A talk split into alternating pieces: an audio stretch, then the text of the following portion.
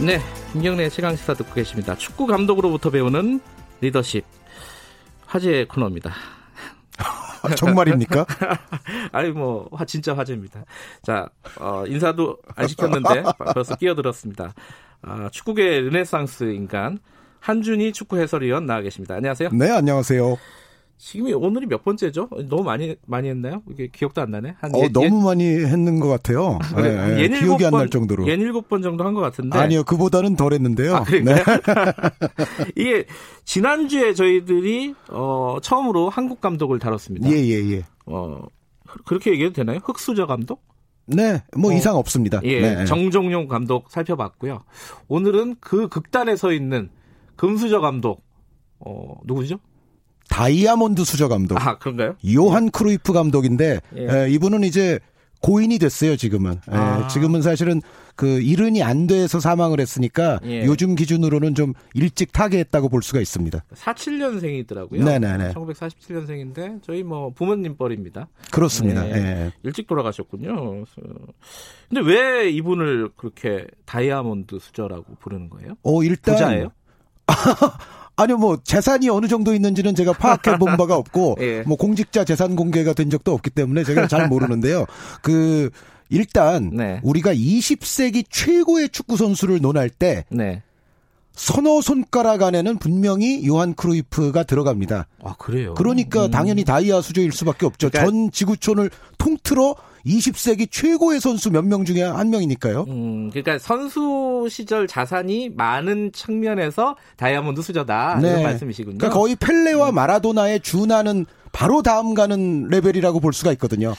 모르시는 분들을 위해서 네. 왜 그런지 좀 설명해 주세요. 왜? 요한 크루이프 선수는 일단 1970년대 초반에 네. 아약스라는 클럽에서 대활약을 펼치면서 아약스가 유럽 챔피언을 3연패를 하게 됩니다. 네덜란드 네, 그렇죠. 클럽이죠? 네덜란드의 네. 가장 대표적인 클럽인데 예. 요즘으로 얘기하면 이제 챔피언스리그 우승을 3년 연속 차지한 거거든요. 네. 네, 그러면서 이제 세계 최고 선수 반열에 올랐고 그리고 이제 네덜란드 국가대표팀이 있어요. 네. 이 당시 네덜란드 국가대표팀은 아약스의 선수들을 주축으로 아약스의 전술과 스타일을 그대로 옮겨놓은 팀이었는데 네. 역시 여기서도 요한 크루이프가 최고의 사령관 역할을 했습니다. 아하. 네, 그런데 이때 이 네덜란드와 아약스가 지니는 중요성은 단순히 성적이 좋았다 이것뿐만이 아니라 네. 이른바 과학 과학의 역사에서 따지면 아이상 뉴튼이나 알버트 아인슈타인 같은 축구를 했습니다. 그, 아니 네. 너무 너무 칭찬하는 거 아니에요? 아닙니다. 그, 그 맞는 정도예요, 얘기입니다. 진짜? 네, 그러니까 어. 이른바 우리가 어, 토마스 쿤의 과학혁명들의 구조 예. 어, 여기서 이제 유래해서 유행이 된 패러다임이라는 단어가 있지 않습니까? 예. 축구에 있어서의 가장 큰 패러다임 전환을 이뤘던 팀이 아약스와 네덜란드이고 예. 그 아약스와 네덜란드의 축구가 돌아가도록 만들었던 그라운드 위에 지휘관이 바로 요한 크루이프였습니다. 아, 과학적으로도 좀 조예가 깊으신가 봐요. 아, 제가 원래는 자연과학을 전공을 아, 했었고요. 네, 그 아. 이후에 또 인문학도 전공을 했고 지금 예체능에 종사하고 있습니다. 진정 르네상스 인간이시군요.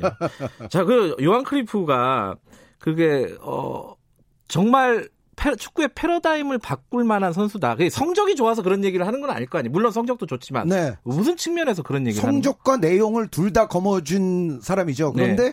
일단 오늘 이제 리더십을 얘기하려면 이 사람의 감독 시절을 얘기해야 되는데 앞서서 선수 시절을 좀 설명할 필요는 있는 것 같아요. 뭐 좀 길면은 다음 주에 이분 한 번 더 해도 되니까 네. 천천히 가시죠. 예상한 네. 바입니다. 네. 네. 그런데 예, 우리가 이른바 토탈 사커라고 부르는 축구 있지 않습니까? 아, 그 뭐 유명한 말 아닙니까? 그죠? 그렇죠. 아주 유명한 말인데 이제 원어에 가깝게 하려면은 토탈 풋볼이라고 해야 되는데 아. 우리가 이제 미국식 용어를 좀 더 먼저 받아들여서 토탈 사커라고 보통 부르는데요. 이 토탈 사커가 가장 완성된 형태로 정립된 클럽이 바로 아약스고요. 아, 그 선수 네. 시절. 그렇죠. 네. 그리고 시절. 예. 그 당시 70년대 초반에 네덜란드 국가대표였습니다. 음. 그런데 이 토탈 사커라는 게 지금 축구에 어떤 의미를 지니냐면은 요즘 우리가 상식적으로 생각하는 축구의 스타일, 전술, 선수들의 움직임 네. 이러한 것들이 토탈 사커로부터 모두 발전한 것입니다. 그래요? 아, 네. 아, 저는 토탈 사커 그러면은 약간 우르르 몰려다니는 거 이런 거 아닌가라는 생각인데 그거 아니죠? 아주 일부분적으로는 김경래 지금 기자님의 그 말씀이 맞습니다. 아 그래요? 네. 그런데 어. 그 우르르가 아, 마치 그냥 우르르 어. 몰려다닌다 그러면은 뭐 굉장히 무질서한 것처럼도 예, 여겨지니까 예. 뭐 아주 정확하진 않지만 이런 겁니다. 그 토탈 사커 이전까지의 축구들은 기본적으로 포지션을 기준으로 움직였습니다. 어, 뭐 left wing, right wing 뭐 이런 식으로. 바로 그렇죠. 예. 그리고 공격수, 미드필더, 예. 수비수. 예. 그러니까 어, 이렇게 해석하시면 될 것 같아요. 공격수는 공격을 합니다.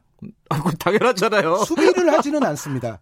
아, 통상 원래는 네, 네. 그러니까 그 아. 그 이전에 옛날 우리가 정말 흑백 화면에서나 보는 그 축구들을 한번 연상해 보시면 공격수들은 그냥 높은 지역에 머무르면서 공격에 신경을 써요. 아, 네, 맞네요. 수비에 예. 그렇게 뭐 가담하는 모습이 많이 나오진 않고요. 예. 그리고 수비수들은 또 수비를 합니다. 음. 네, 그렇게 공격을 많이 하는 모습이 예, 나타나는 거는 좀 드뭅니다. 네. 그런데 이 포지션을 기준으로 움직이던 축구가 토탈 사커부터는 공간을 기준으로 움직이게 됩니다. 아, 그 차이군요. 네. 우리가 음, 요즘 어. 축구 중계 한번 들어보세요. 뭐 해설자들이 뭐, 어, 툭 하면 공간, 공간, 막 예, 뭐 공간을 뭐, 막 읊잖아요. 계속. 공간을 열었다는 둥. 그렇죠. 예, 네, 공간을, 공간을, 활용해야 된다는 바로 둥. 그렇습니다. 예. 공간을 효율적으로 활용해야 된다. 예. 그한 줄만, 그 한 문장만 갖고 있어도 축구 해설을 웬만큼 때울 수 있을 겁니다. 아마도.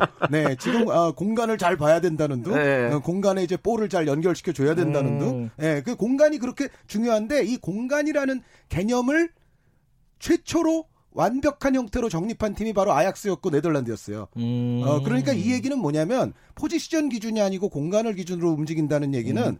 이런 겁니다.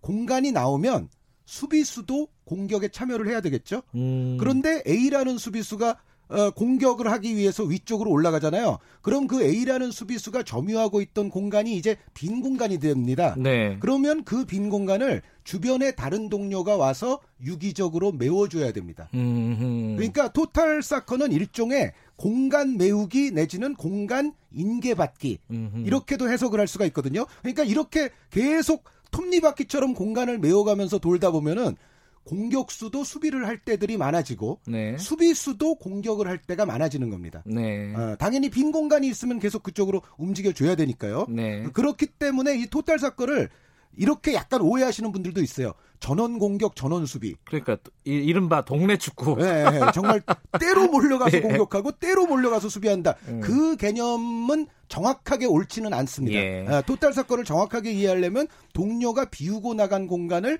계속 메워주면서 유기적으로 팀이 톱니바퀴처럼 돌아가는 것을 말하는 것이 토탈 사커의 기본 개념입니다. 그, 어, 갑자기 축구학 개론이 돼버렸습니다.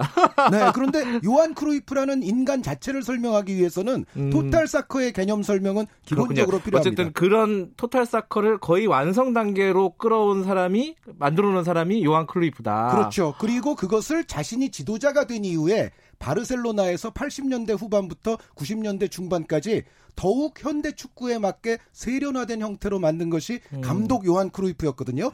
그 네. 바르셀로나의 축구가 오늘날 우리가 보는 메시 그리고 지금은 뭐 바르셀로나에 있지 않지만 차비, 이니에스타 이런 축구로 더 발전하게 음. 되는 겁니다. 근데 보통 막 아무리 훌륭한 선수라도 감독은 또 다른 거잖아요. 저번에 우리가 봤듯이 선수 시절 약간 좀 잘 안 보이던 사람이 훌륭한 감독이 되는 경우도 있고. 네. 근데 이 사람은 훌륭한 선수의 아주 뛰어난 뭐 전설의 선수였다가 전설의 감독이 됐어요. 왜 그럴 수 있었을까? 그 비결이 뭘까? 제가 봤을 때는 지금 시간이 얼마 안 남았거든요. 그러니까 그거 약간 궁금하게 하면서 끝내죠. 네, 다음에 제가 말씀드리는 예. 것은 요한 크루이프는 일종의 visionary 리더십을 가진 표상이라고 볼 수가 있어요. visionary는 뭐예요? 비전 제시형 리더, 아. 천재형 리더, 어, 선각자형 리더, 예. 거장형 리더. 예를 들어 우리 연구실의 교수님이 알버트 아인슈타인이에요. 예. 아이작 뉴튼이에요. 예. 그냥 따라가게 됩니다. 사람들은. 어... 네, 그래서 이런 리더는 자주 나올 수 없고 흔치 않은 유형이지만 네. 어쨌든 우리가 리더십을 얘기할 때는 이 어떤 세계에 대한 새로운 어떤 세계관을 제시해주고 음... 대국적인 견지에서 창의적인 통찰력을 제시해주는 이러한 유형의 리더도 분명히 중요한 리더거든요. 그 리더십이 없어도 되겠네요. 워낙 훌륭한 사람이라. 어, 그런데 이제 자신의 어떤 그 어려운 이론을 예. 선수들에게 이해를 시켜주고 좋은 음... 선생님이 또 돼줄 수가 있어야 되겠죠. 아, 좋은 뭐랄까 학자가 좋은 선생님이 꼭 아닌데 이 그렇죠. 사람은 이분은 그런 사람이었다. 네. 자, 그 이후의 얘기는 다음 주에 르네상스형 인간 한준희 해설위원과 조금 더 추가로 듣도록 하겠습니다. 오늘 말씀 감사합니다. 네, 감사합니다. 한준희 축구 해설위원이었습니다. 예, 2월 21일 금요일 김경래 최강 시사 오늘 여기까지고요.